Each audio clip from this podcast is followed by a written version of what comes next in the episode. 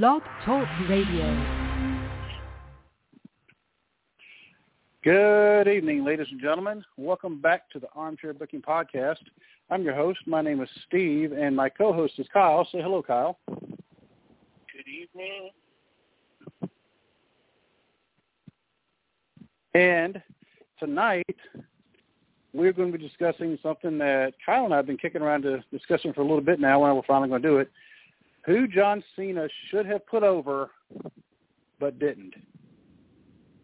And we're going to do this in our kind of, in a top 10 way, but our top five apiece. But going over our list, Kyle, we say top five, and we even had a feeling this is going to happen. At least three of ours match. But there's other other people who I think should be mentioned that it wasn't necessarily in the wrestling ring, but it was because of Cena playing politics that he kind of shafted over. That's the best way to put it. When you say? There's a lot of rumor and innuendo about John Cena in the back and some of the things that have or have not been done. Right. And yeah, and I don't and in a way I'd almost call him like the second coming of Hulk Hogan because Hulk Hogan was well, Hulk Hogan was bigger than life and then people started booing him because they were tired of seeing him. And he was supposed to be Mr. All American, Mr. Say your prayers, take your vitamins, but then he was cheating every time he got in the ring. But people were supposed to cheer him. And then we come to find out that Hogan was playing a lot of politics in the back. And Cena may not be the level of Hogan, but he has been accused of doing the same things.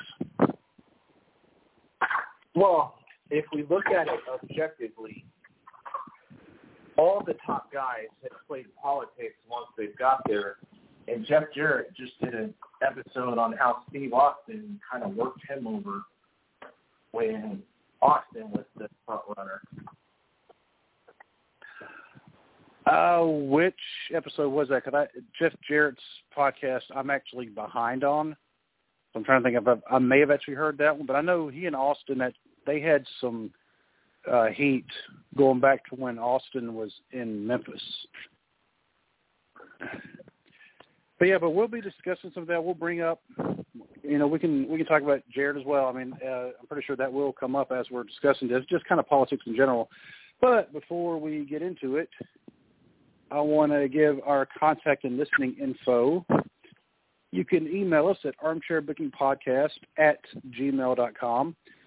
You can find us on Facebook at facebook.com slash armchairbookingpodcast.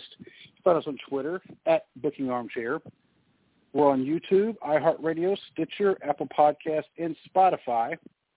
Every single one of those, you just go to the description in wherever you're listening to it now, and also uh, Blog Talk Radio, because that's actually who hosts us. You can go to any of those, you can click on the links, and you can download the podcast, or in the case of YouTube, you can actually go to the YouTube channel. And we are still not taking any callers without uh, previously scheduled them. You know, if you if you arrange it with us ahead of time, fantastic, because we've actually done that already. Uh, the main one uh, being the most recent one, really being Small and Mean Selena Dean, who I would say she's a pretty good friend of the show now. Wouldn't you say that, Kyle? She was a great guest. Yep. Oh, absolutely, and we would love to have her back on. But if anybody would like to be on, just contact us. Give you the the email address and hit me up on the DMs. Hit hit Kyle up on the DMs because he's he does the Instagram. Which Kyle, maybe we get the Instagram set up as well for the podcast. What do you think? I'm sure any way to connect us, we'll get the same same people that are uh, talking to us. Probably, but some people I've discovered only do one social media, maybe two. They don't do all of them. I actually have almost all of them just because I have kids uh, who, and I say kid, I should just be kid who gets on there, even though she's 19 now, and I was using it to monitor her. But discovered my 10-year-old, he actually has a Snapchat, but we monitor everything he puts on there. Right now, all he puts are pictures of his action figure, his Teddy Roosevelt action figures. And actually, he got a Dwight D. Eisenhower action figure the other day. That's all he does. He's 10, so. Well, but I saw my friends put on Snapchat, and I will avoid that particular platform. now, say part of that again. Yet You broke up a little bit. I said I saw what my son's friends put on Snapchat, Oh, and I'm going to avoid the platform. Yeah. And right now he only has just me, his sister, and one of his friends who is also his age on his Snapchat. And that's it. And we watch that and at any point we can go on there and we can actually look to see, okay, what's going on with your Snapchat. So but anyway, and in wrestling news, have you heard that the Thunderdome is going to be going away here in July, Kyle? I've heard that WWE will start touring. AEW is going to start touring. I, I think a little sooner. I don't remember the exact date for AEW. WWE is July 16th. They're going to have their first show in well, almost a year and a half. By that point, it's going to be in Houston, and it's going to be on SmackDown. And there are rumors flying around right now that John Cena himself is actually going to appear on that show. But right now, they're just rumors. Some people are saying it was a joke tweet that was put out. Who knows? Well, on the bright side, nobody died this week. No, they didn't. And I know it sounds kind of sad, but you're right. And no- hmm. today is the anniversary of the Raw is War. They honored the life of Owen Hart. So I'm watching bits of that right now. And you know, talking with my wife earlier, uh, she said she didn't realize how close to mine and her uh, getting married that happened. I said, yeah, it was just eight days later. Yeah, you. That might have been the first night you were back to work. You know what I think? You know what I think it was. You're right because it was on a Sunday night. No, the the day he died was, but the Yeah. Raw was the next day, and I had Sunday, Monday off. Right. I actually was working on Sunday because at that that time. Uh, actually, no. Maybe I was off. Uh, I either had Friday, Saturday off, or I had uh, Saturday, Sunday off. But either way, I mean, it was extremely shocking. We we were actually talking about this um, just the other day from your wedding. I took two girls to prom that year, like the the Friday right after your wedding, and the night Owen Hart died, I was watching a Hugh Grant movie on a date. Which movie? Um, it was the obviously he was British. I want to say Hugh Grant, Julia Roberts. Oh, Notting Hill. Yep. Yes, I will admit the guilty pleasure. I actually do like some of Hugh Grant's movies. If we think about it, um, mention names. I think I took that person person to your your house. Oh, I remember her. day before uh, Owen Hart died, and the pay per view would have been that night. So you were actually off. Okay. So that yeah, that would have been the Sunday. Like I said, I couldn't remember because you remember how our days off used to used to fluctuate. They used to slide all the time. And that's what I said. I, I could I know I at least had the Saturday off. I couldn't remember if I had the Friday Saturday or the Saturday Sunday. But yes, uh, uh, my wife and I we do remember meeting her. Oh, 22 years ago. Um,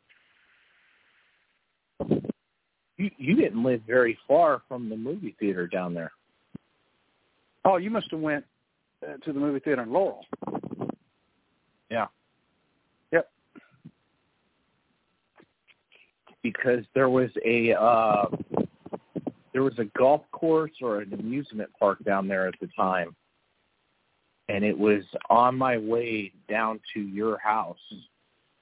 And we would go to the driving range just to shoot balls with the caddy.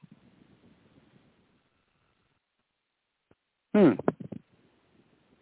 That's the only reason I got interested in the golf.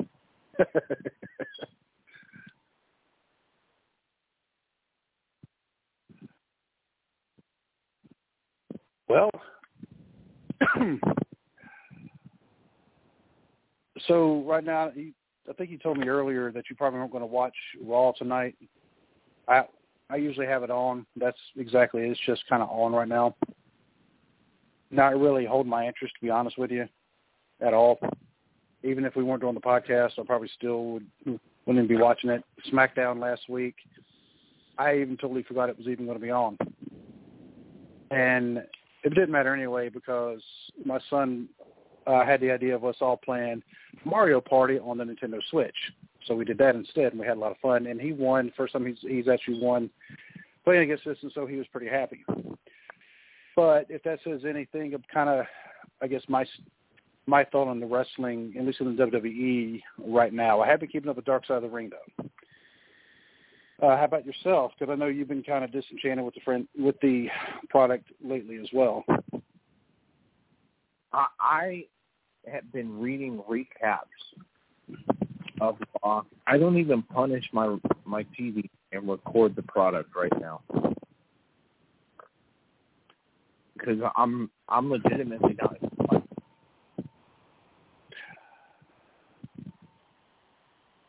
Have you caught the Dark Sides of the Ring though? Now, Dark Side of the Ring and WWE biography. I just finished the Shawn Michaels one. Um, and Dark Side of the Ring I keep up with. Uh, the Brian Pillman one w- was good. The Nick Gage one was okay. He's not my cup of tea as a wrestler or a human being. Uh, yeah, mine either. And um, the most recent one on the trip to Korea, I got a kick out of. But I really think,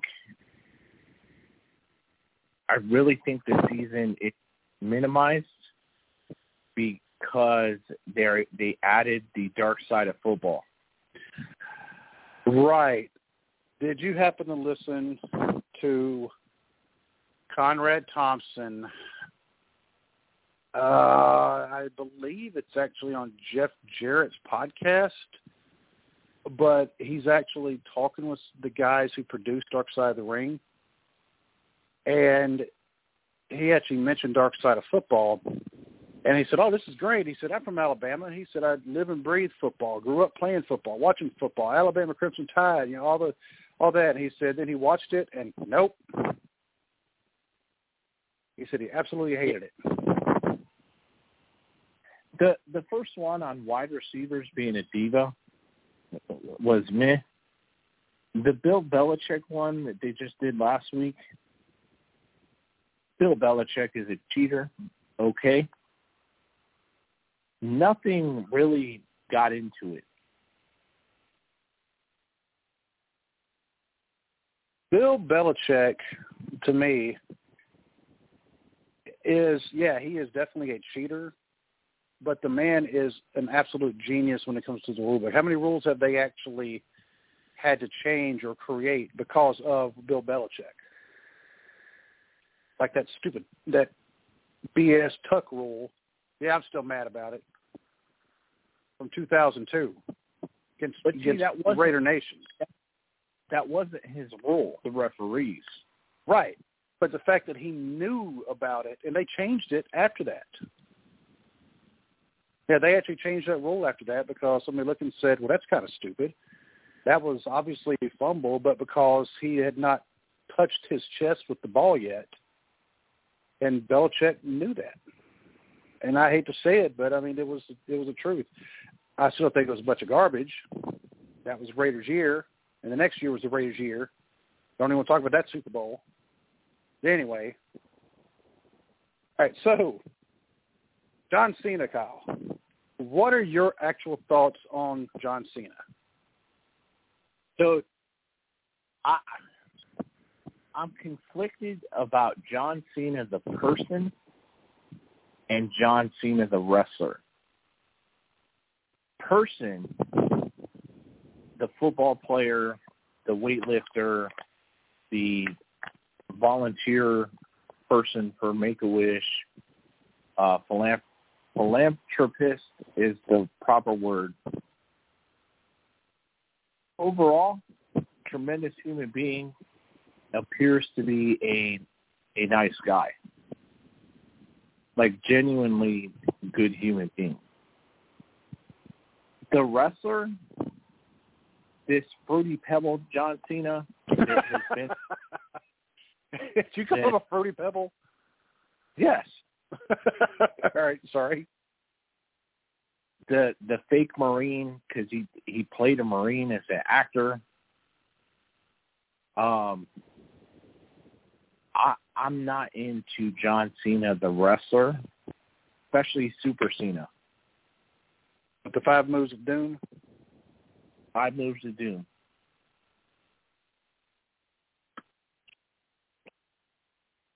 What about you?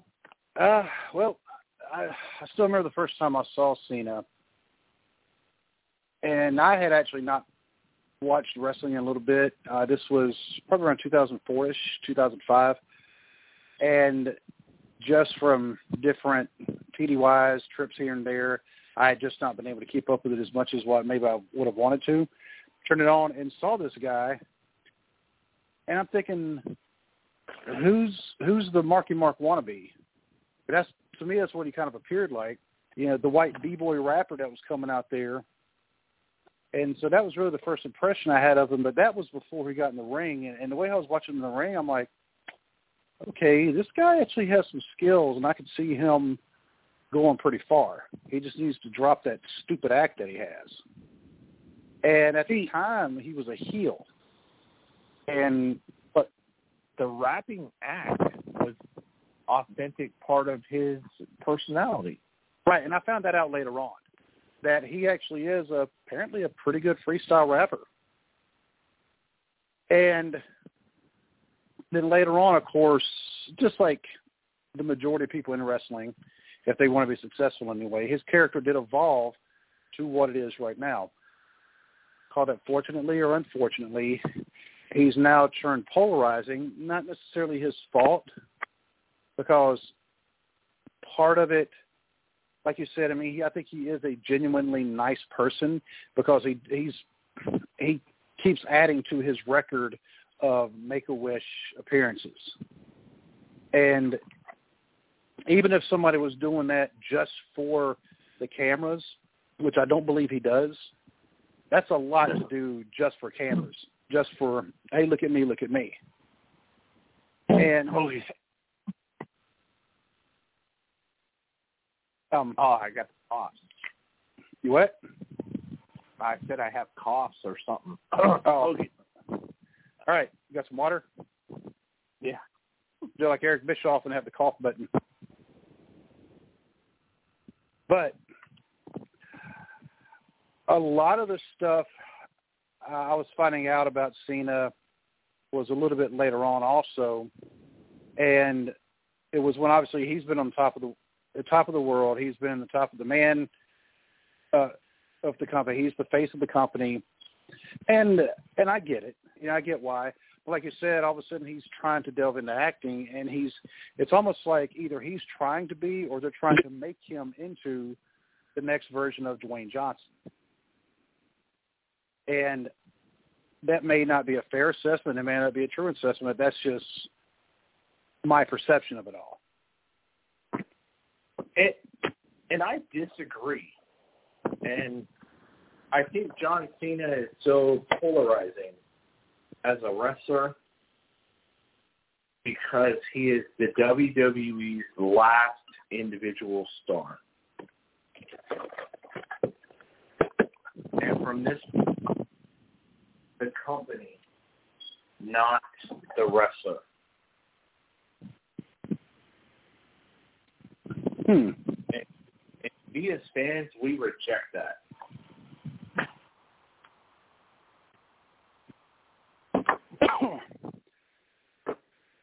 but when it's when it comes to his political maneuvers that we hear about uh, backstage in the locker room and in the offices, you know, so to speak, when we started listing our personal top fives and we sent them to each other, and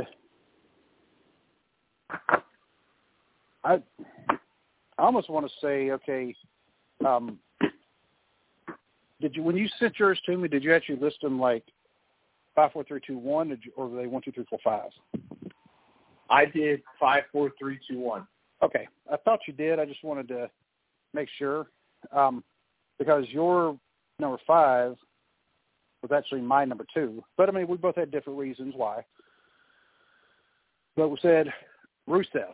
So, one thing to before you get into John Cena too much is all main event talent in all promotions have picked and choose who uh, who they were willing to work with, and to be honest, this is an individual business. They have to look out for their own best interests. They do. It is a cutthroat business. Everybody knows it. So this is one thing. It's different than football, where if I do well, it benefits the team. Your your money is dependent on where you're at on the card as a wrestler. So you got to do what's best for for you, and that's at the expense of upcoming talent, people. You you want your run to be as long as possible, and for you to stay on top. And that is why, even though you'll always hear them say to the contrary, wins and losses do matter in a sense. Oh, they they should matter in every sense. And the the crux of my list is the simple fact in order to make new stars, you have to beat existing ones. Yes. And and that's that's the basis for for my argument. And I know even with Lesnar, you, you've had this argument. He doesn't wrestle enough. To make new stars, you got to put over your older ones. Right, so the I actually said that backwards, but you got to beat somebody to become somebody. Right. And here's the odd thing. The only thing they did when they had Cena beating Rusev at WrestleMania, um, and you also had listening, of course, the three consecutive pay-per-view losses, but the first one was at, at WrestleMania 31 when Rusev came out in the tank and he was riding a, a winning streak. And with Cena beating him, it just sucked all the air right out of his sails. Well, out of his sails and the And the what? At that WrestleMania, it was not only Rusev's sails, it was the entire building. Yeah. Even though it was outdoors, but yeah. So where where do you want to start with your list number five? Well, my number five, because uh, listen, we named your number five, and um, my number five was actually when he beat Rey Mysterio in 2011, because Rey had literally just won the title that day at that event.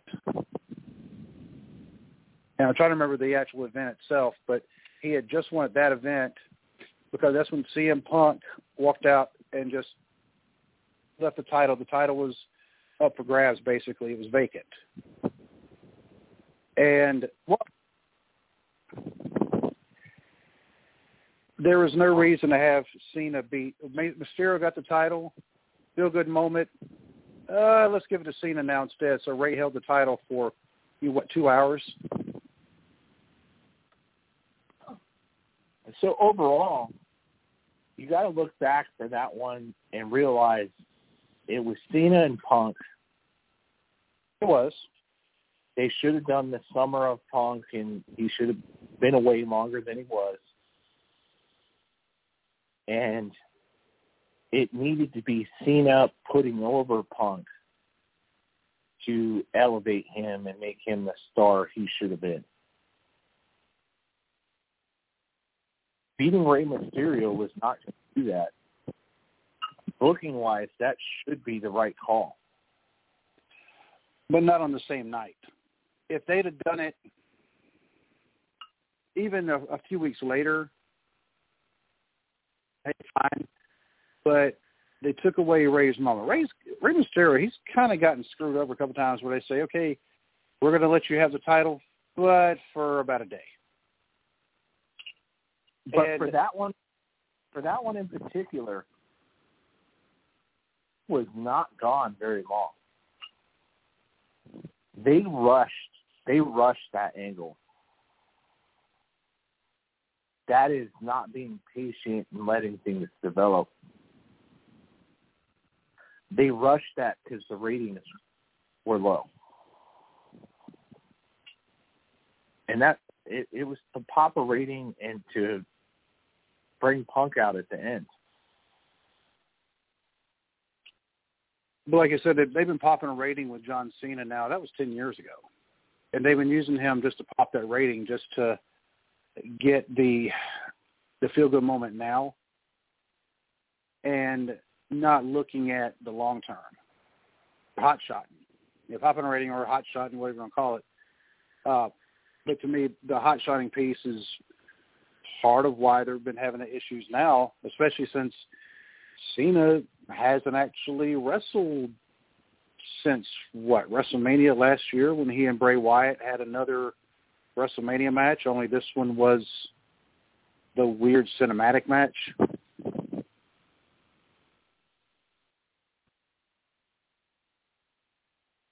Yeah, and that that was a um, good match. Like it wasn't it wasn't the Undertaker AJ Styles. I'm not real big on the cinematic matches, but the Undertaker and AJ, that one looked more like a fight, which is what I would want to see. They didn't have a bunch of magic tricks.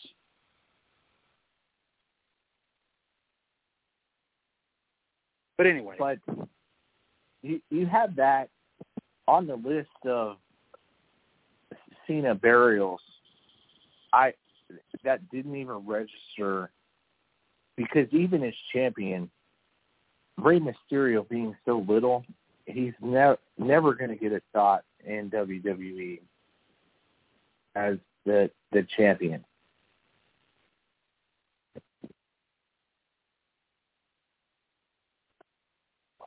Whereas you, you Rusev at WrestleMania, he didn't just beat him at WrestleMania.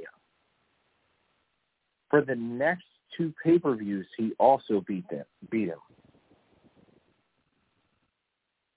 So he won the first one before WrestleMania. Rusev did. Cena beats him at WrestleMania and the following two pay-per-views, which killed the Rusev character.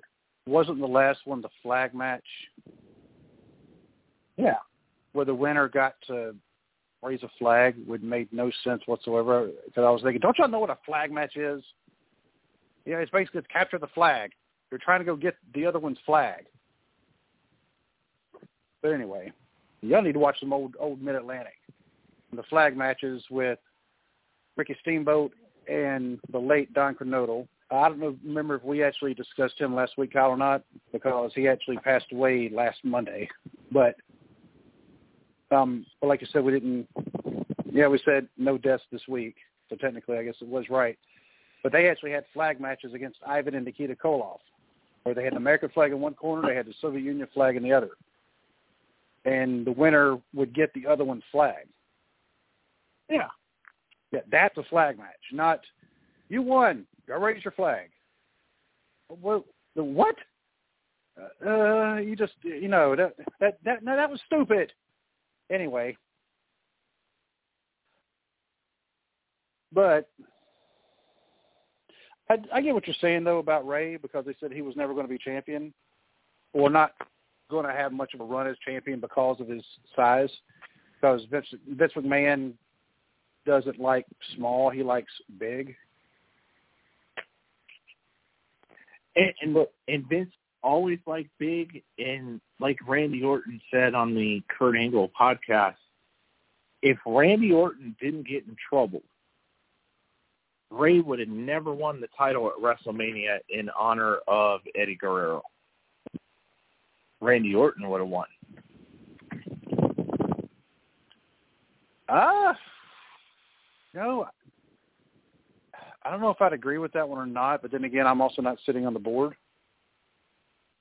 And so, Rey Mysterio, even even now, like he's lucky he's in a tag team with his son, but they a smaller wrestler is not going to get the push of a Cena.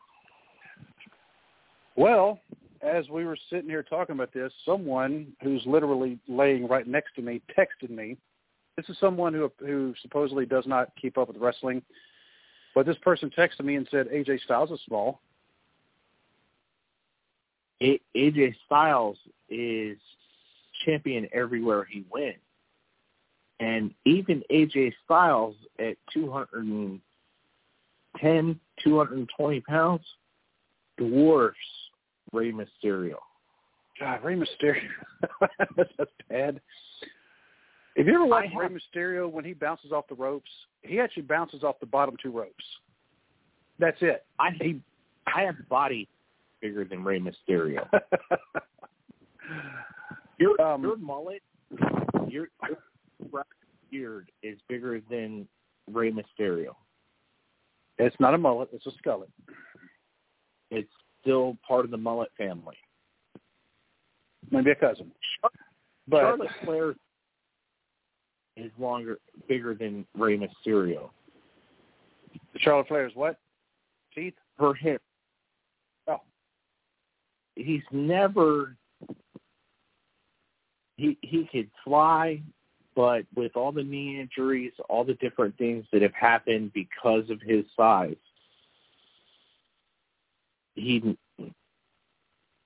he got a little bit of a giant killer gimmick. He got a little bit of the Eddie Guerrero tribute, but that that could have been Chavo just as easily. And if in hindsight, maybe it should have been. Yeah, that in a way it made that would make sense because obviously actual family, blood family but I think it was the feel good, uh, the feel good moment that left the fans watching WrestleMania that year. I think that's maybe the reason why they went for it. But Vince McMahon also was like, it ain't gonna last long, because wasn't it the very next night that Rey lost the title? It, it wasn't very long. Right. So, and, and so did Cena really bury him? Maybe. Oh, you know what? You have a point there. Cena was just the method of which they did it. But so it, it it's it's truly incredible. He's won. Rey Mysterio has won three world titles in WWE. Uh, honestly, um, but his reign has not been the longest in history. Like his combined time is not very long. So you're saying he's like Dusty Rhodes? Oh, he, he he's what Dusty Rhodes has for. Yeah, because you know Dusty may have held the NWA World Title three times, but I think total cumulative time it may be two and a half months that he held it. So, uh, unlike Rusev, like I, I don't see where Cena buried Rey. That's almost the counter to one of these that comes up. It's hard to tell what was Cena and what was WWE Vince McMahon booking. Well, what about your number four?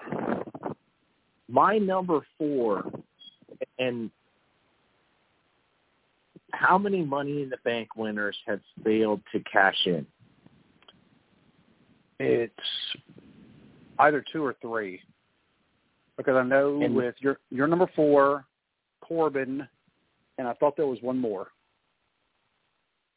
Well, and, if you and, if you want to include Otis, but Otis technically he lost the briefcase, so he never actually cashed in. But anyway, go ahead. It, it's something like twenty and two, and the first Money in the winner to lose a cash in was the savior of the masses, Damien Sandow. And this, this knocked knocked him out of the main event. Potential he showed made him a comedy jobber at the conclusion. He's not even wrestling on main television right now. He's with the NWA Power Hour. Right. As uh, Aron Stevens and I, I think the the missed opportunity here, the fans were behind Damien Sandow. He what is the sound in your background? I have no idea unless it's the fan that's blowing right in the microphone. Hold on. But Oops, wrong way. D- Damien Sandow had all the momentum. He had the fans starting to cheer for him. The the the hard thing as I researched this is whether or not he was the Miz's body double before this or after this, because my memory's a little fuzzy with that one. But well, I have his Wikipedia pulled up right now. I want to say he was with Cody Rhodes first and split from Cody Rhodes before this cash in and became the Miz's stunt double after that. Uh, looking, looking, looking.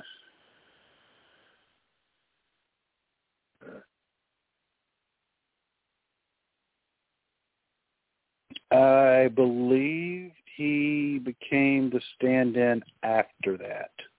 He did. It was so, after that. I seen a loss where he didn't look like there's a way you can lose and still get over. but he didn't he didn't benefit from the loss.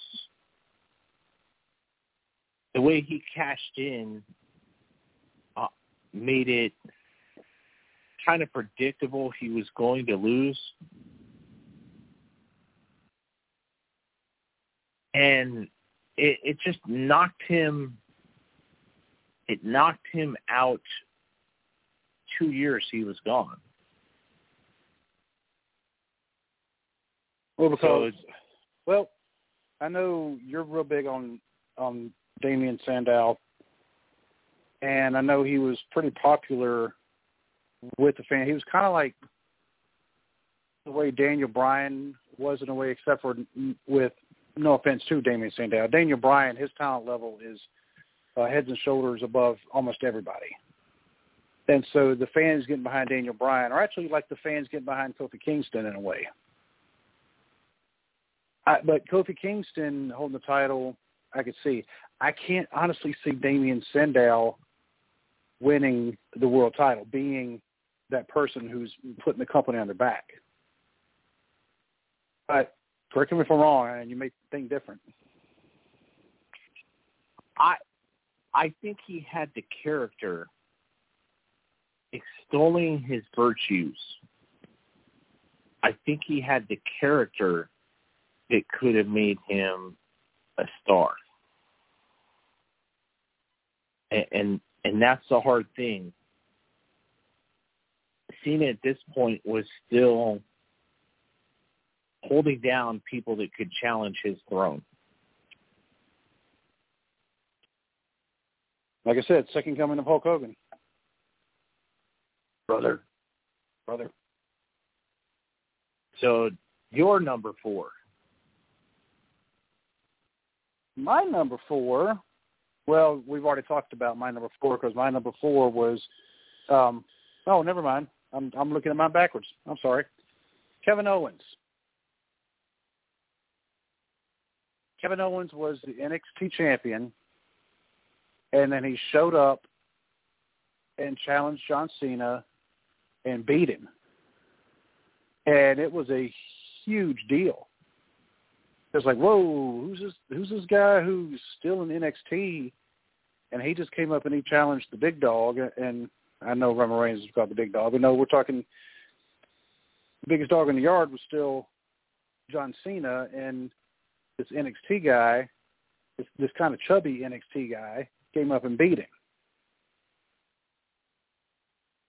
And then they had their rematch, and Cena beat Owens. And then they have what should be the rubber, well, what they're calling the rubber match. And Cena beat him again, and it kind of took Owens down some. Now, I do believe that yes, Cena should have still put him over, and because it did it. Owens, I mean, obviously he's gone on to do good things since then, but it did slow down his momentum by a lot. Just like what we were saying about Rusev, Rusev did do some things later on, but not nearly as much as what he probably could have done.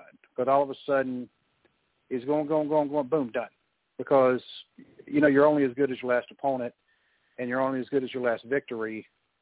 And it almost made Owens beating Cena just look like a fluke. He just happened to get lucky once, and that's why I put him in that spot there. And and, and that's the hard thing. Looking at Kevin Owens, how much do you think his appearance sets him back? In Vince McMahon's eyes, quite a bit, because VKM doesn't like chubby, and Kevin Owens. I mean, he Kevin Owens looks like a normal everyday guy. If you were to see him walking down the street, you wouldn't point at him and say, "Oh, that guy right there." Uh, the guy he looks like he's been working on a construction site all day. Yeah, he's actually a wrestler. To me, I mean, he's more down to earth. To me, he looks normal. He looks like somebody you know you'd see. Uh, he looks like on the show Roseanne. the character that what, what's his face, the husband, Dan. Well, Dan. Yes, that's who Kevin Owens reminds me of. And not only that, but Kevin Owens outside the ring is also a family man, real name Kevin Steen, where Owens comes from. He named his son Owen after Owen Hart. So that's why he took the name Kevin Owens. And he just he looks like what Vince McMahon would would say he would. He look kind of looks like a slob. Is the talent level there? Can people get behind him? Yes. And I think him losing the way he did, it was only two pay per views in a row instead of the three. But I think that hurt his momentum. Because it just made it look like a fluke. Well, it's it's the way he lost. Right.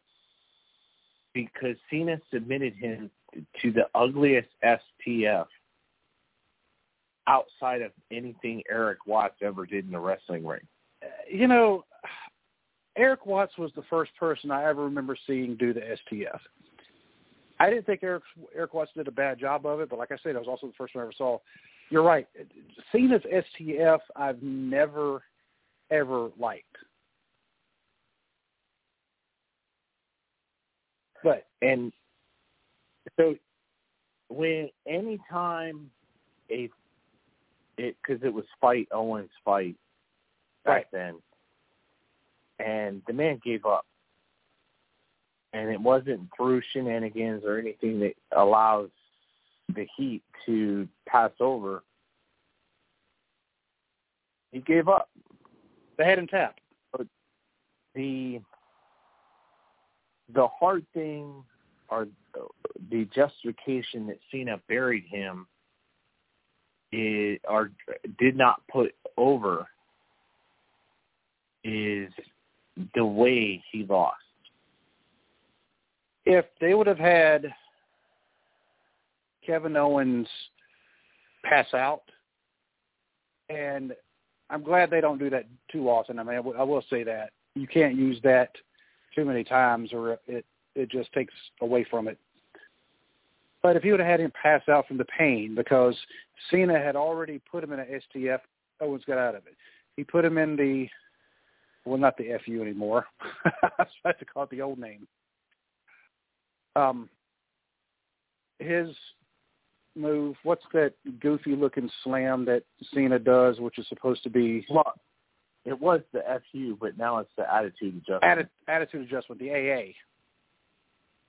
Put him in the attitude adjustment, kicked out. Put him in the attitude adjustment from the top rope, kicked out. But so he's wearing him out. So it would almost make sense. Okay, you've worn this guy out. You've just pounded and pounded and pounded, and okay, his body finally just passed out from the pain. But he never gave up. To have him boom, like you said, the way it was done, the way it was written, the way they had Kevin Owens, who went from looking tough to all of a sudden, oh, I'm sorry, I give up. and, and and that's the thing about all Cena discussions here is it's like they never wanted to elevate anyone above him. Here you can come close or near his level, but that's kind of it. Right. Goes into um, my number three, and the discussion here this actually starts with merchandise. And this might be a WWE issue that or it might be a Cena issue, we don't know. But the argument that he buried Ryback in 2012 to 2013. Over merchandise. So this starts over merchandise Ryback was actually outselling John Cena in T-shirt sales. Think a company that wants to make money would promote the the one that's selling, but they do not. They, in turn, produce more Cena shirts and start bringing fewer Ryback shirts to the arena to make Cena appear more popular. This is the same as the anti-Hogan effect, the early 90s. I know in my household, my brother wanted all, Ultimate Warrior stuff.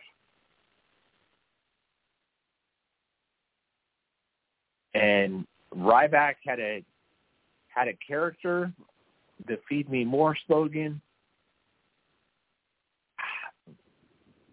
Yeah, my son loved that one. The "Feed Me More." He absolutely Right. loved that one. Something I want to chant at a uh, Golden Corral buffet if I was allowed in the one um, near near where I live. But that's Yeah. the story. I would never walk in the Golden Corral again, but that's another story. Uh, a story I'll tack onto your story whenever we get some time. Oh no, I'm legitimately banned from the restaurant.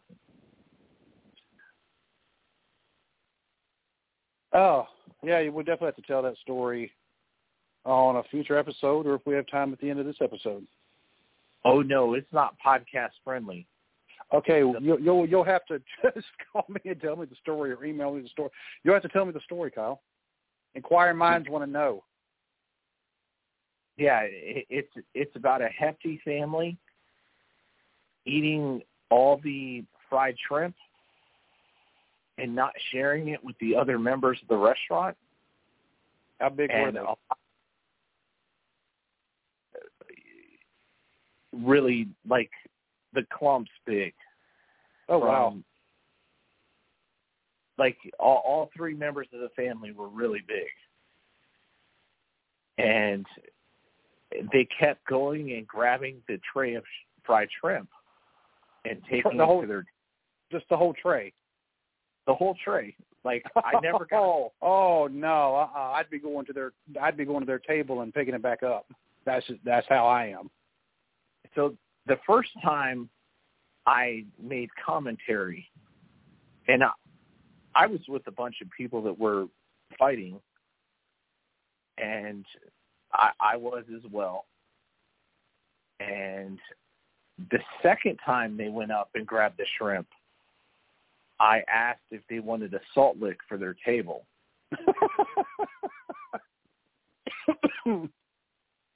so I may have offended them.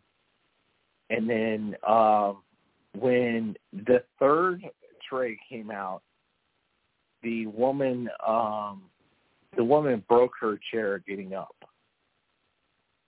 Are you serious? I'm serious.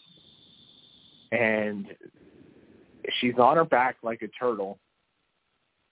And I'm laughing hysterically, and it's so wrong in hindsight. But I was, Uh, I'm laughing in- just thinking about it.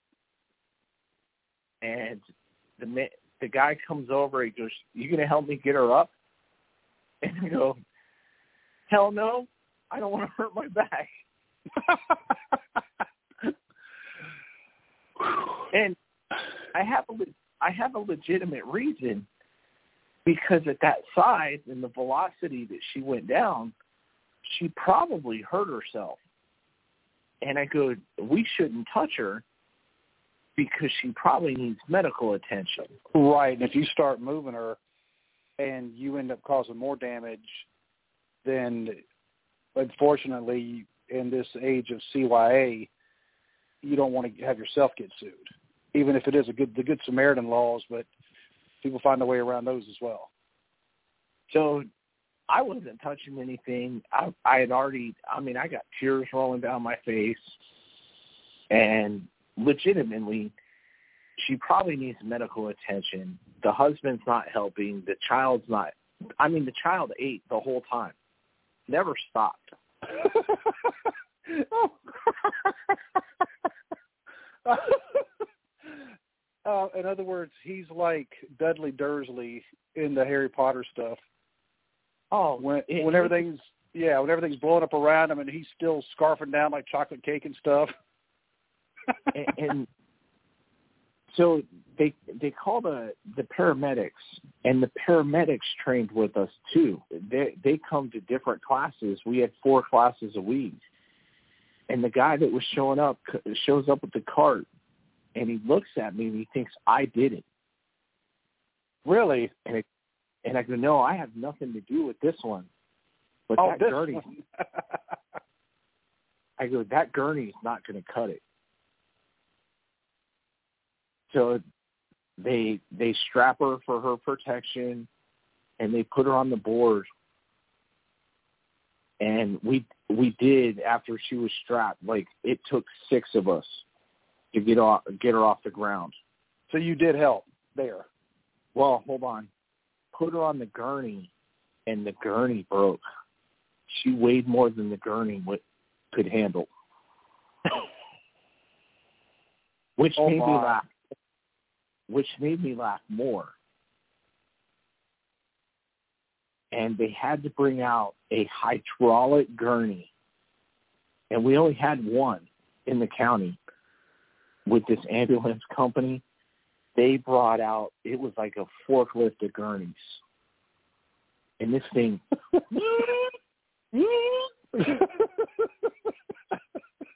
and I am dying. I'm dying right now listening to. to They they get her they get her out like the kid never stopped. And and the husband like they can't get them both in the ambulance because that wouldn't have been fair to the ambulance tires. so they they pay the basically they do the bill the manager comps their bill. And the manager comes over to my table after we're all done. He's picking up the chair and all that. And he goes the stress that that woman had to put on her chair knowing that you were about to get some of that shrimp caused her to fall what? and i go no Newton's law of gravity.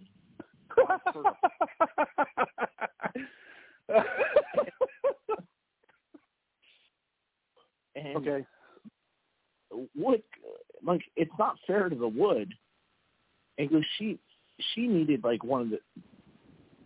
There's just certain chairs that big people need.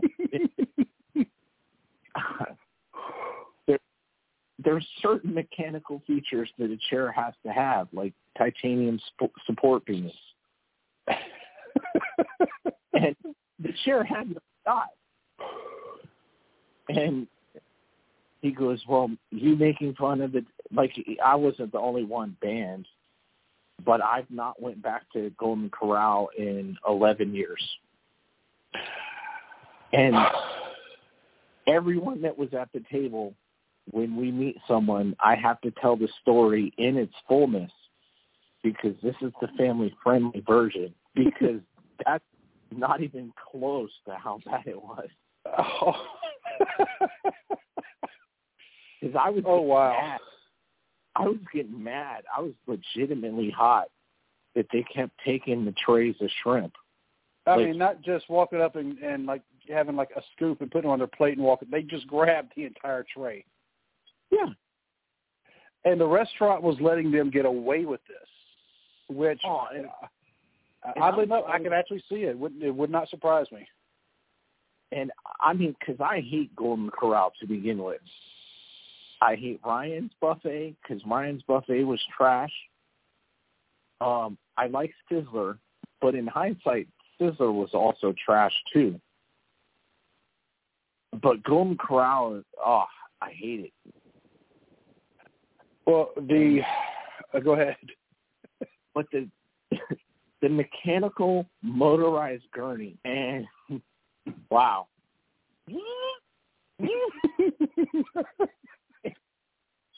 and Steve, I'm I'm understating this. The tires that were on that thing, those, those were like little ATV tires. those, those were n- those were not normal tires. I was in tears. if you all right, if you look like that, don't go out in public and eat like that. You know, Oh, that's the only thing I can say. There was a guy with me that weighed 400 pounds. Oh goodness But we- gracious! But we didn't grab the the trays of food. Like we didn't grab like buckets and o- overindulge at the like they had just started doing fried shrimp. And I go, I couldn't imagine what crab legs and other things that they have done with that. Oh, but Um, it, it was That's one of the funny stories I've heard in a long time. it it has been like almost 13 years since that happened and I'm still hot like retelling the story Um, well, before we get back to Ryback, I will say the Golden Corral nearest to where we live, this is what's caused us to say we will never eat at a Golden Corral again. Thankfully, it's actually closed down it closed down last year when COVID uh, started shutting everything down, and I don't think it's going to reopen. My sister-in-law was in there, and she went to the salad, you know, the big the big salad bowl they have, and she saw some little black bugs crawling around the salad. And Ugh. she told, yeah, she told one of the workers, "Hey, y'all got bugs in the salad." And they said, "Oh, all all salad bars have that." no And I'm looking at my wife right now. Correct me if I'm wrong, honey. She got up and they just left their plates right there and walked out and have never been back. And we have never been back. And and oh, they called corporate and corporate sided with the restaurant. well what they need to do is what I did at our golden corral and you, you wouldn't want to go back anyway because we we also have a western sizzling. Okay. steak and one of my son's friends did a graduation party there. And he goes you want to go? And I go no just give him the card with money. Can't I can't do it. He goes, like we we have friends that from that time period and the the story is like I I I really do undersell it on a family friendly podcast. I mean, because I was saying things to the table, I was cutting wrestling promos, I was livid. Golden Corral have a Twitter. I'm thinking about I'm thinking about tagging them going, Y'all need to listen to this. Oh, y'all y'all suck. And the manager, and he goes, "Are you going to help her up?" No, I don't want to hurt my back. oh, it was it was terrible. Ooh, yeah, they're at But- Golden Corral. Anyway. But just as ridiculous as the Cena stories, but the the Cena Ryback burial, he not not that he's Mr. Positivity. No, uh, I mean, yeah, Ryback. He's.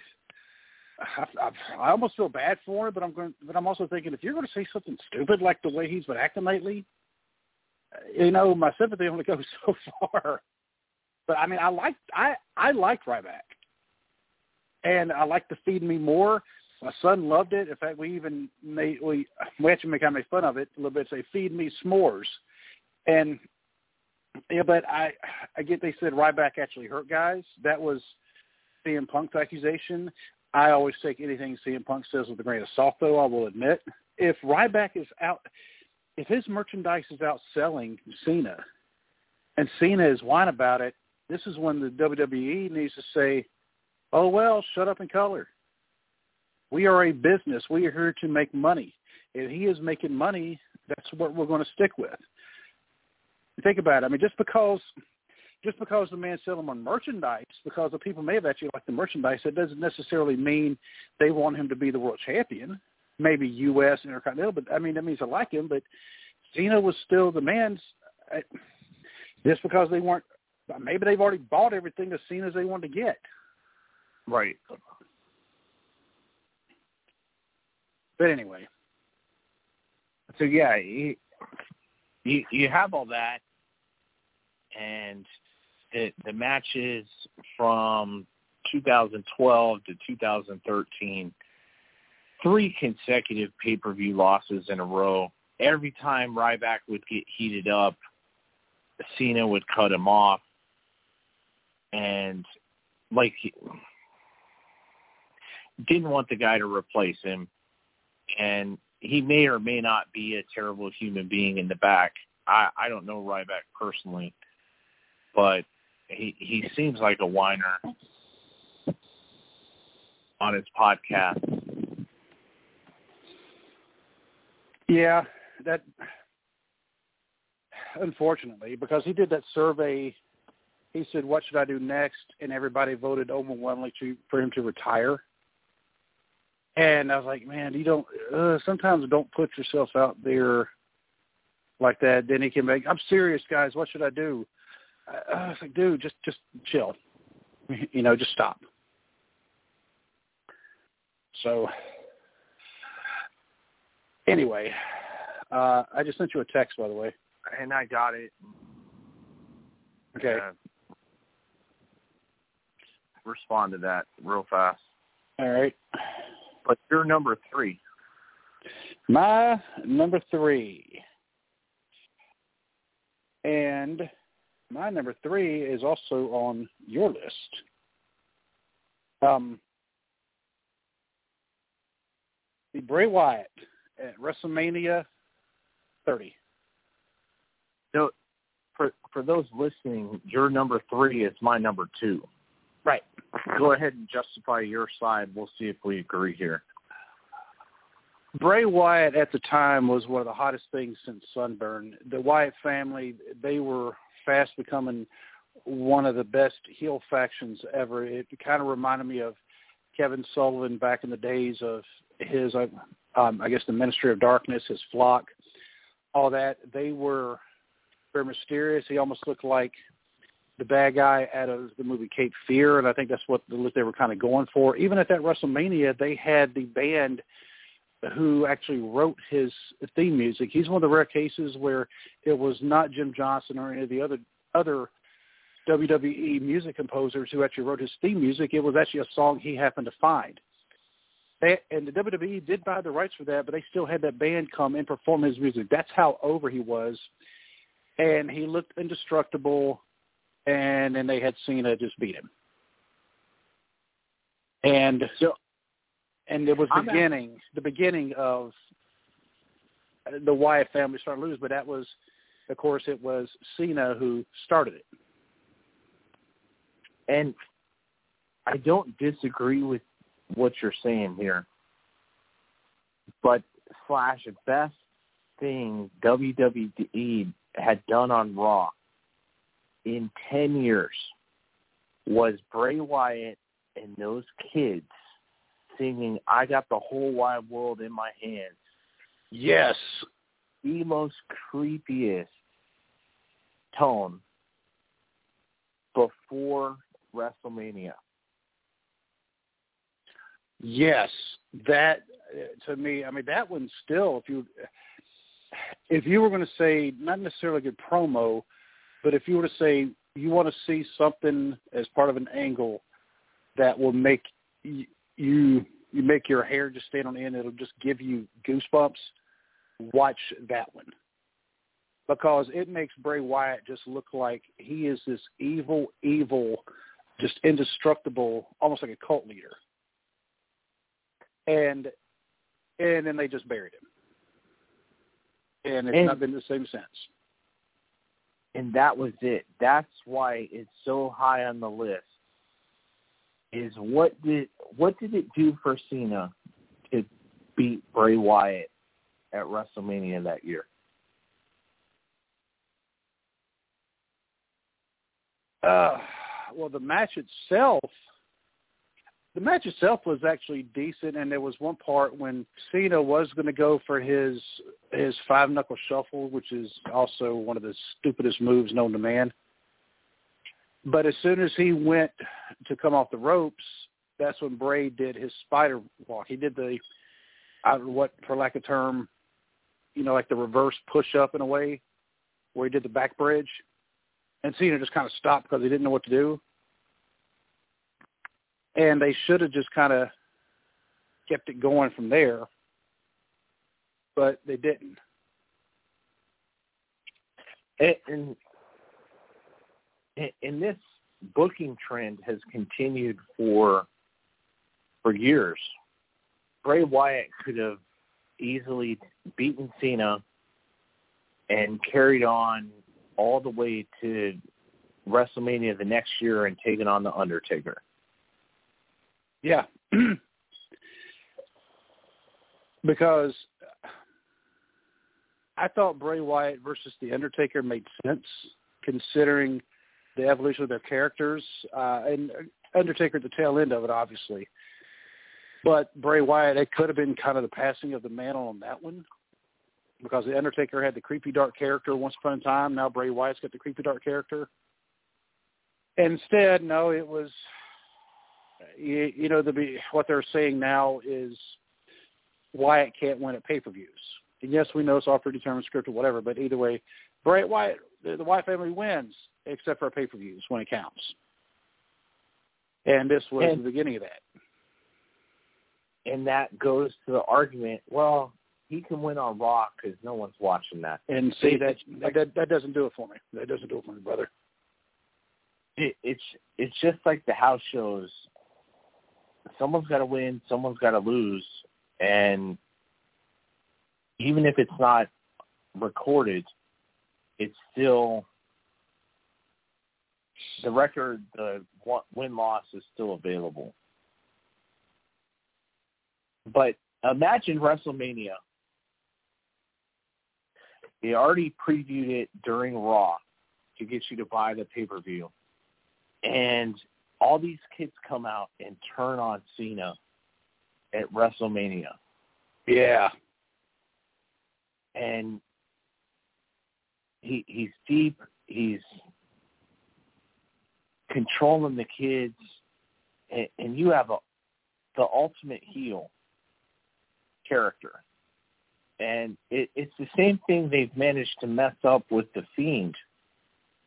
They've jobbed the Fiend out so many times that, like, he's not even entertaining anymore. And what with what they had him do at this past WrestleMania, where Alexa Bliss is with him, and then all of a sudden she just has this black tar coming out of the top of her head and it was never made clear did she turn on the fiend or turn on Bray or or did she they they didn't really say what happened, but it was a distraction and Orton won, blah blah blah. The second time Wyatt Bray Wyatt has actually lost a match to Orton at a WrestleMania. And of course the first one was at uh what, thirty two? when they had the the projection of the maggots on the on the wrestling oh. mat. Another awful. Yeah. But that one was another one. Why? Why did? And so this may also fall in the category of is it Cena burying them or is it the WWE burying them? But it just happens to be Cena's beginning of it, and coincidence, coincidence, Cena happens to be the beginning of a lot of them. And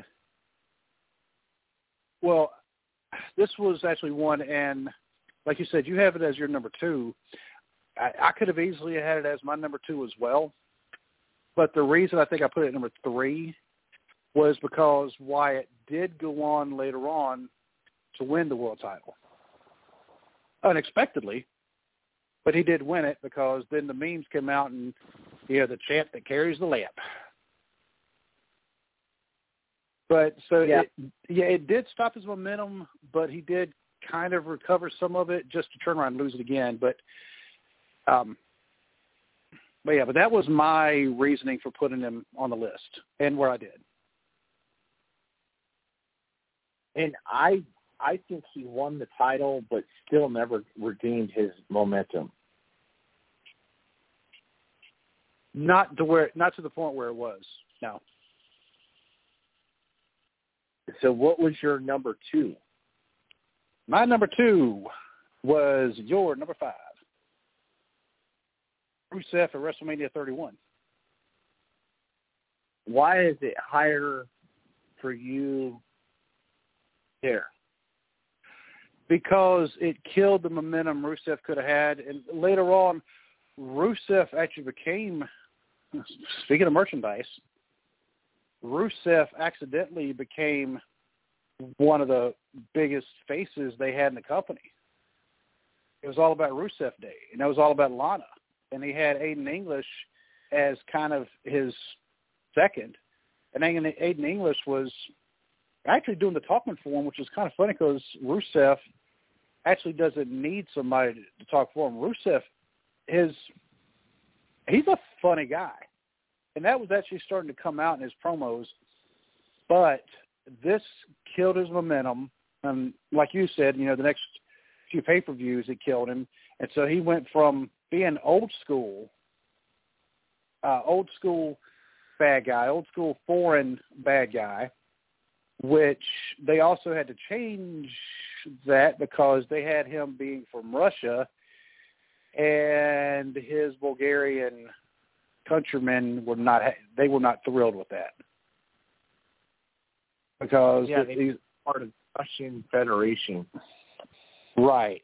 You know, they were like they was a lot of them were trying to uh they were trying to forget that they were treated like a puppet state by the old Soviet Union and then here is yeah, and I'm pretty sure he didn't walk into the WWE offices and say, Hey, make me from Russia. Know, they, they, that was somebody else's idea.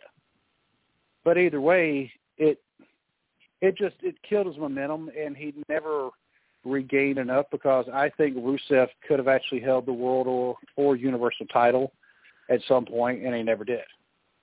And that's what they because it killed more of the momentum. That's actually why I put him put it ahead of uh, of Bray. Make sense? Yeah, but the the one thing with the Rusev character, splitting Lana off from him, ruined him. Changing him from Bulgaria, taking away his first name. Alexander Rusev killed his momentum. But it all starts somewhere. So before we get to our number one, which we tied for number one, with, which we did tie, but backstage, who is the person Cena is most directly responsible for burying or not putting over? I, I would like burying, honestly. Or just plain just screwing over? Yeah. Uh, well, it is actually not even a male wrestler. It's actually a female wrestler. Um, Mickie James for a hundred. Yep. yep. Because he had a thing with Mickie James and then broke it off so he could supposedly marry his childhood sweetheart, which that didn't last long either. Um, no, no, no. I, married his childhood sweetheart and kept his relationship with Mickie James. Kept exactly. He was having an affair with Mickie James. Later on, he was. Uh, there's rumors he was also having an affair with a porn star. Not, never proven. Never proven. You know, it was it was just just a rumor. And that right there because Mickie James, well, she was kind of gone for a while, and then eventually she did come back, and she did pretty pretty decent when she came back. Of course, by this time, you know, she'd gotten married um, and had a couple of kids. And I think she actually stood pretty good, and she was just re-released again. But that has nothing to do with Cena. That just has, something to do with the WWE thinking that to save money, they got to release all the people who aren't making much money. But I believe some of the other people that have been kind of caught up in this, there's somebody like AJ Lee. Like, I, I don't think it necessarily hit her directly, but AJ Lee used to have the record for the longest women's title reign.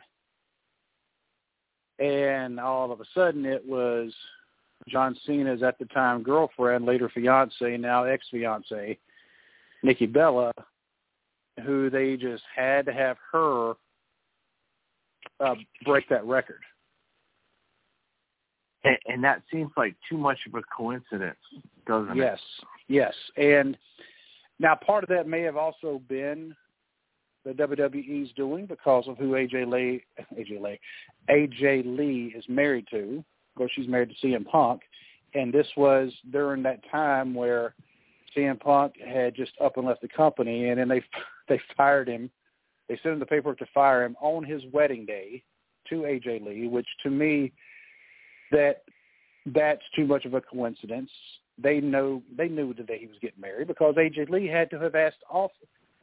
She had to make sure they didn't book her for those days. She was still at the company, so of course they knew. And so I'm going to go in a different direction than you because um, this is the story of much rumor and innuendo. But I would say the person he screwed over the most is Alex Riley. Riley comes from NXT season two. And he was the Miz's um, protege. Had all the char- charisma. He had a gimmick where he was like a jock. And he had a cheerleader come out and lead him to the ring called Cheerleader Melissa. And he was paired with The Miz. And Alex Riley is actually in a WrestleMania main event in the Miz's corner against uh, John Cena with The Rock coming down. And he was pegged for superstardom once he broke away from The Miz.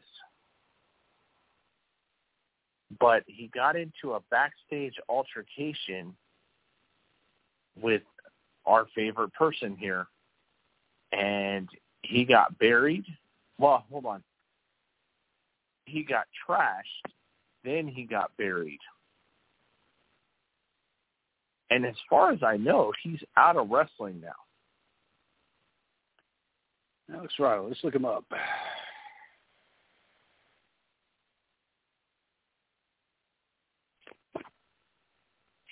Okay, let's see what what's he doing now. What's he doing now? Da da da da. Um, in 2019, he announced he would be he would be returning to wrestling through his Instagram, and that's the last thing the Wikipedia article says. So, so, so who knows? He he's been inactive according to pro wrestling fandom sites, but he he was money, had the charisma, he could talk.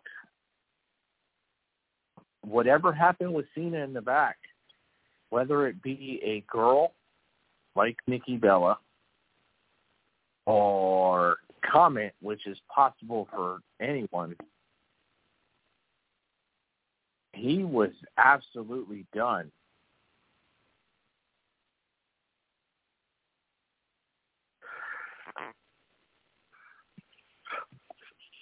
So, in other words, uh, as far as our votes for someone getting the she- the the Sheena, the Cena shaft outside the ring, Alex Riley. I, I got Alex Riley and and someday there's going to be a book on it. Far that book hasn't come out.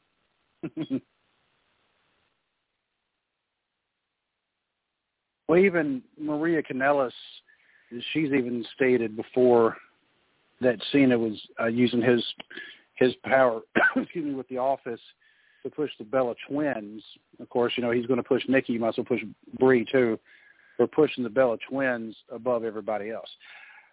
I know some people are really high on the Bella twins. To me, they were mid card at best, and I know that's probably an unpopular opinion, but that's just what I feel. Yeah, but but but our number one. Go ahead, All right. Well, here's what's kind of funny about this. It's my number one. It's your number one. And as soon as I tweeted yesterday about the podcast for people to listen to, I immediately received a reply from a friend, Dwaylen. He had he he replied to the tweet with one word, Nexus. So that says I, I don't think this was even going to be a question about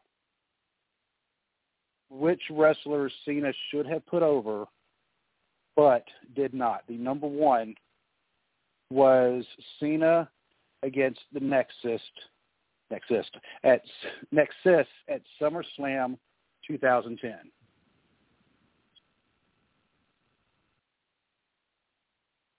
And this is the seven on seven match.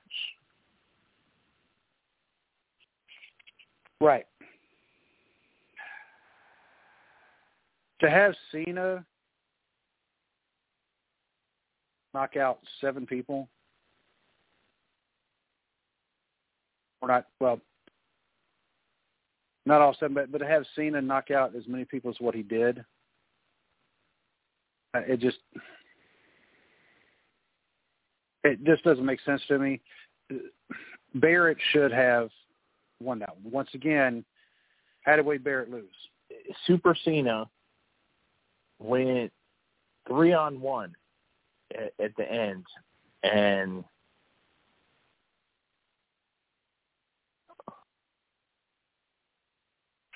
it beat him off uh, essentially.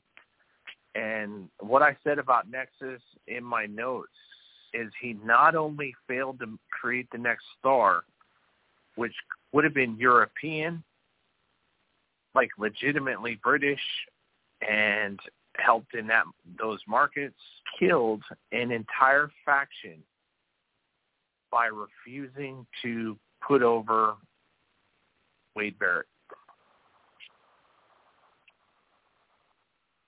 And there's no reason for it. And here's the funny thing about this also. Um, this marks the second time somebody from uh, somebody actually shows up on your list, sort of. One of the people in the Nexus was somebody named Skip Sheffield, who later on became Ryback. And you look at some of the other names on who were part of the Nexus. Darren Young, who's done good things. Heath Slater. The man's got kids. David Otunga, who's actually um, he's done a lot of things. I just kind of leave it at that.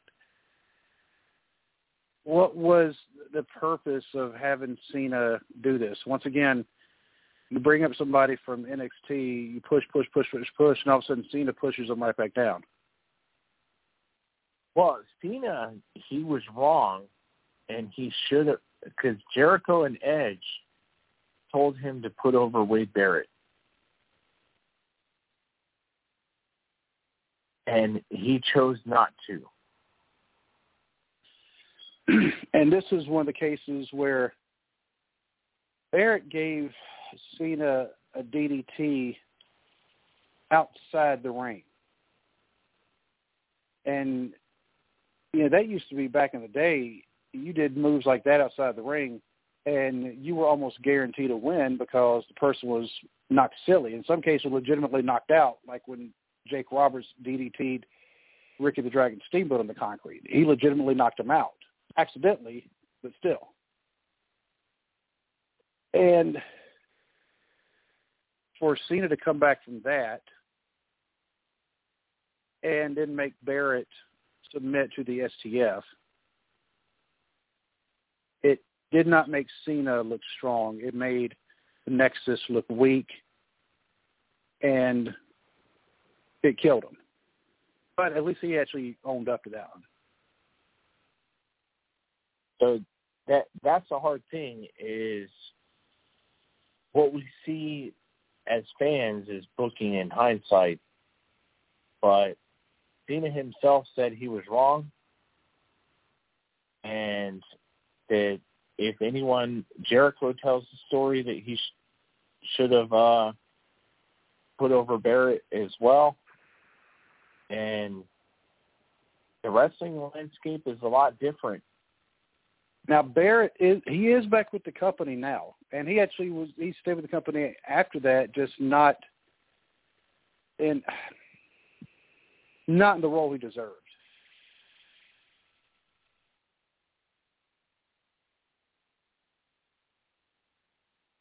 You agree? Oh, without question. And I will say, speaking of Wade Barrett, did see him at a house show in Cincinnati in, I believe it was December of 2014. It was myself and my wife and uh, some friends of ours. We went down to watch a house show, and Wade Barrett was actually part of it. And there's somebody British to talk smack about the Bengals. that was awesome. And because he said, yeah, we'll see more wins tonight than what the Bengals have ever had or something like that because the Bengals, they were having a pretty rough season that year. I loved it because I'm not a Bengals fan anyway. The the other thing is Wade Barrett can tell a Brock Lesnar story. And, and that that the story he tells is really funny all the wrestlers went to the gym and Brock Lesnar walks in and the whole gym gets quiet. And the kid's not interested in any of the other wrestlers, just Brock. And he's looking for him, doesn't see him out in the main gym, and follows him into the bathroom. And Lesnar, what are you doing, kid? Trying to look at my you know what? so yeah, I can imagine Lesnar getting kind of upset about that. Uh, yeah. Was that Wade Barrett who did that, or was that just some random kid who did it and Wade Barrett just told the story? Yeah, Wade Barrett just told the story.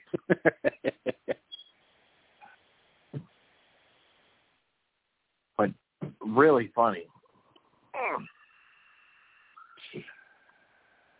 But that the the whole SummerSlam, they bring Daniel Bryan out to help out, and like Wade, Wade Barrett had everything as a wrestler. Still does. I'm wondering if he'll ever come out of commentary. Um, is he nursing an injury? Because I know he's actually been injured in the past. Is is it a case of that? Maybe he's not been cleared. I I don't know.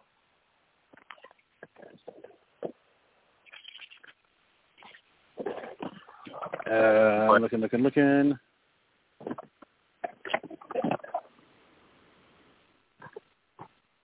Okay, and I, I apparently he was in a movie called Dead Man Down, which he was required to have a New York accent. I have got to see that just to hear that. And he used to date Alicia Fox. Story in itself as well. And he became a naturalized U.S. citizen this past January. Because uh, she she actually told the story on WWE Divas. The show. Never watched it. You're missing out, man. I'll take my chances. Although I will say one, I think a missed opportunity they had with not just Wade Barrett, but also with Rusev and Alberto Del Rio and Sheamus was when they had the League of Nations. That was that could have been great, but they messed up. But anyway, Kyle, there is one story I was just waiting for you to tell at the beginning of the episode, and I got to ask you to tell it now if if you can, unless there are some people who may not want you to tell the story. What happened this weekend at your football game? It's the best. So I, I've dealt with many issues as a administrator for what is supposed to be Christian flag football and for Christian basketball, amongst other things. That league is not available. So I have been playing county ball. And this is nine man flag. And I was showing someone the bruises I have from what is flag football. It is full contact body body on body flag football with no pads, no helmet, but it, there's a lot of contact. So it's 90, 92 degrees on the field Sunday. And I guess the heat just does things to fat people. because yeah, um he the the attitudes that were were out there were just uh, unbelievable all day. So I go over there early to get acclimated to the heat. And I'm listening to the a sideline and the league administrators, the head referee are one of the referees for the day's games. And they're he's making very questionable bias calls. So okay. there is supposed to be a behavioral standard. Certain words should not be said by anyone so why is it one team can say it and the other team gets penalized for it? You're talking swear words and certain racial words. Oh. Okay. So they're supposed to be banned. As they should be. And, they're they're going back and forth and these two guys that are wide receiver and cornerback are just going at it and, and they're talking to each other and there's there's a bang bang play on the sideline. Both guys go for the ball, no one catches it. The defender lands on top of the wide receiver and he calls a a roughing penalty. He's got an issue with that team's coach and the whole sideline, and we've got 30, 35 dudes on the sideline. The whole sideline is going off. Like 35 dudes uh, just on your team, or 35 dudes total for both teams? On their team. On their team. So there's 70 guys total. The roster is 35 on each team. Okay. And he's chirping back at them. and he's very emotional. So someone, someone, the coach who owns the team goes to ask the head referee what's going on. Why am I getting penalized? And he gets 15 more yards for asking the question. Then he tells his team to get back because the referee's extra sensitive today, and he got thrown out of the game. Oh. So the running back who was playing corner he says something and he gets thrown out of the game. And now he's like a major league umpire just going at it. And when you get thrown out of the game, you're supposed to leave the field. Right. But we're at a park where you're nowhere near your car. And he said if this guy doesn't leave within 15 seconds, you guys forfeit the game and it's over. And they couldn't all leave, or everyone he ejected couldn't leave. So he he called the game and ended the game like four minutes early with playing clock time. What was the score at the time? Oh, it was 28 to well, 20 26 to 14. Them or you? Oh no, it wasn't my team. So I'm sitting. Oh, okay. I'm, I'm sitting 15 feet away from the referees, and the game's over. There's nothing at stake, and the coach goes over and says, "What's going on?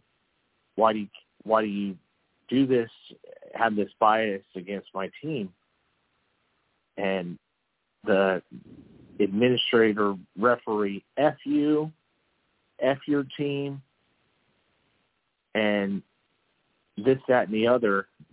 And it's just getting ridiculous. This guy is a wide receiver who owns this team. Wide receiver, cornerback is your size in the military. The referee looks at him and he goes, "You, you fat B word. And I mean, this guy's tiny. And he goes, why don't we take this out to the parking lot? Because I'm going to go kick your, you know what. And I go, I actually got up. I turned my chair to watch it all. Did you have some popcorn? Oh no, not before a game. But I was going to watch. I was going to watch to see if I would have to get involved. And this guy just goes off. And the referee the whole time, this is the, the commissioner of the league who is going off on the owner of one of his teams and threatening to fight him and beat him up in the parking lot. And I'm I'm sitting here telling my team, don't say much to the referee because he's real sensitive to things. and this went on for 40 minutes. Wow. So um, I'm truly at a loss um, for the the one thing that has come with football is there is adult drama. Yeah. and there is a lot of uh there's a lot of emotional reactions from men. And it's it's fun and all but the emotional stuff is brutal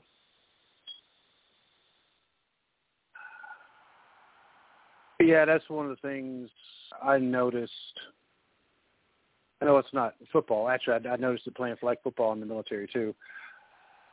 Um, but mostly playing softball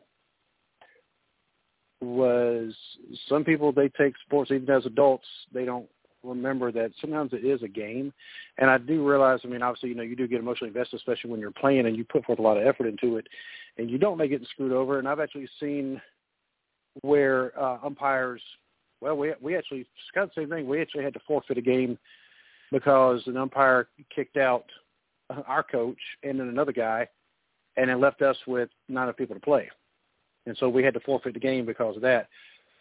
But when they get emotionally invested in that, and it, that that makes me not want to play. You know, and granted, I mean, I, I don't play now because I you know, I don't know if I could handle um, because my body just can't take much anymore. That makes sense because the last time I played flag football, uh, I was thirty. See, this was in 2009, so I was 36, and I got in the backfield. You know, I was chasing this guy, you know, the running back, got in the backfield, and then he cut, and then I cut, except for I probably shouldn't have tried to cut because that's when I pulled my groin muscle, and I was done. That was the end of my football playing days. Yeah, I I make sure I stretch. I've been doing all sorts of conditioning stuff. I get bruised, but I my legs don't hurt.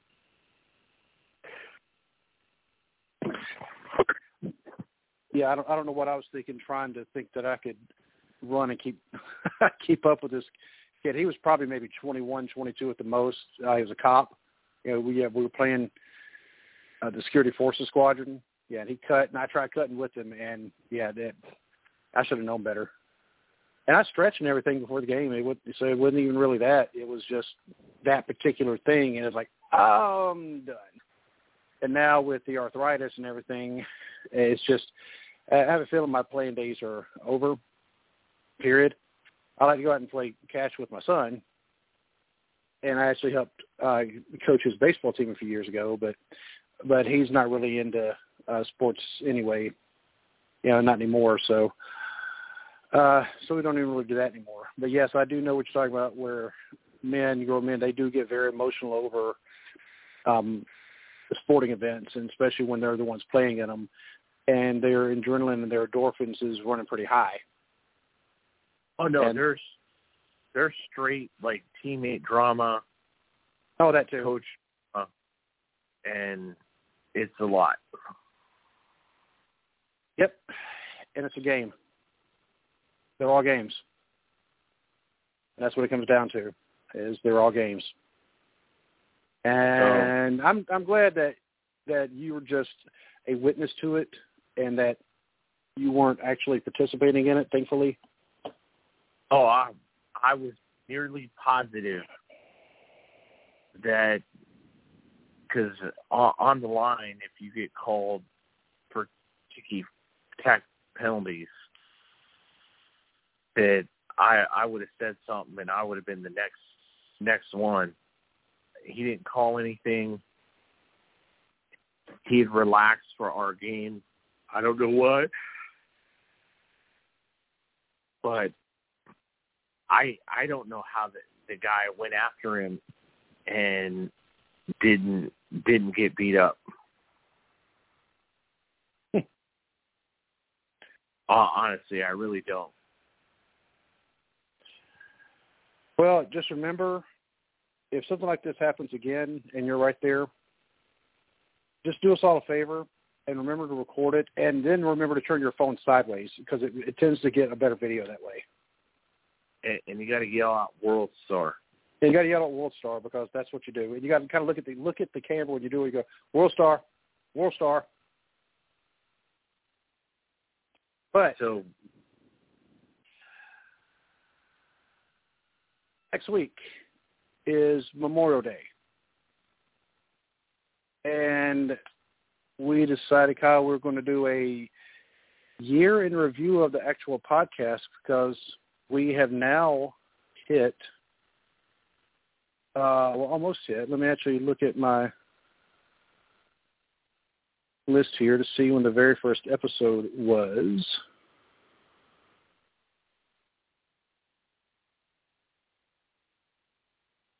It was on the 16th of June last year. So Memorial Day with it being a holiday, you know what? Close enough. We'll call it the year in review for the podcast. sounds good, man.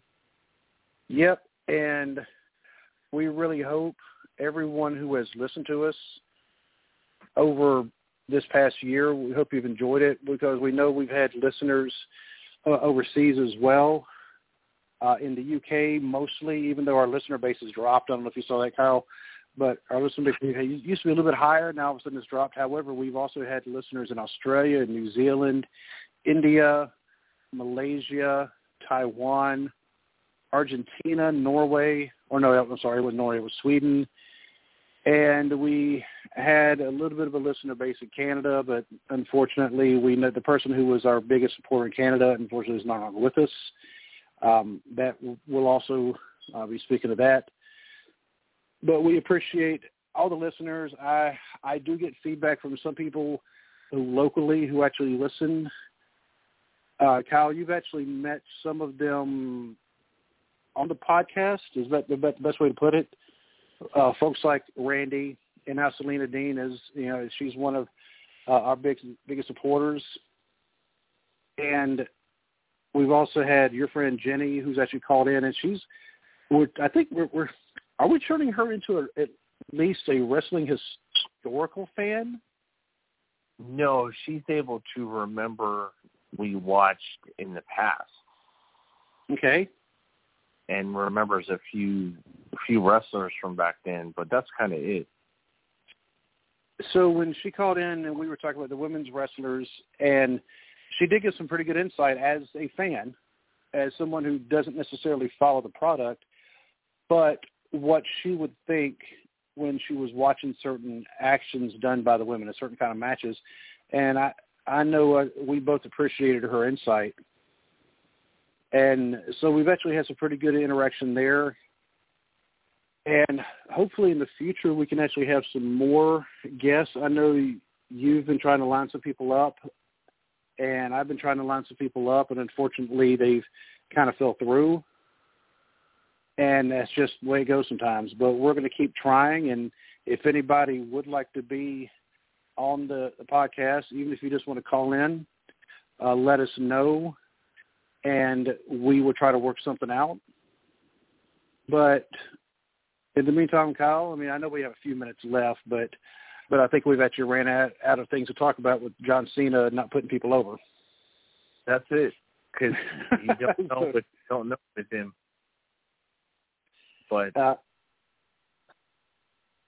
I will let you go this week. And, and stay out of fights on the weekend. I'll always do. Yep, you stay out of fights in the football field. I'll try not to rip into anybody who's harassing my kids because that's some drama for another day. And yes, th- th- thankfully, that seems to be over. Thankfully. So, all right, man. All right, Kyle. Mm-hmm. And until next week, we'll definitely be staying in touch. And God bless you, my friend. We'll be talking. You too. Talk to you later. All right. Bye. Bye.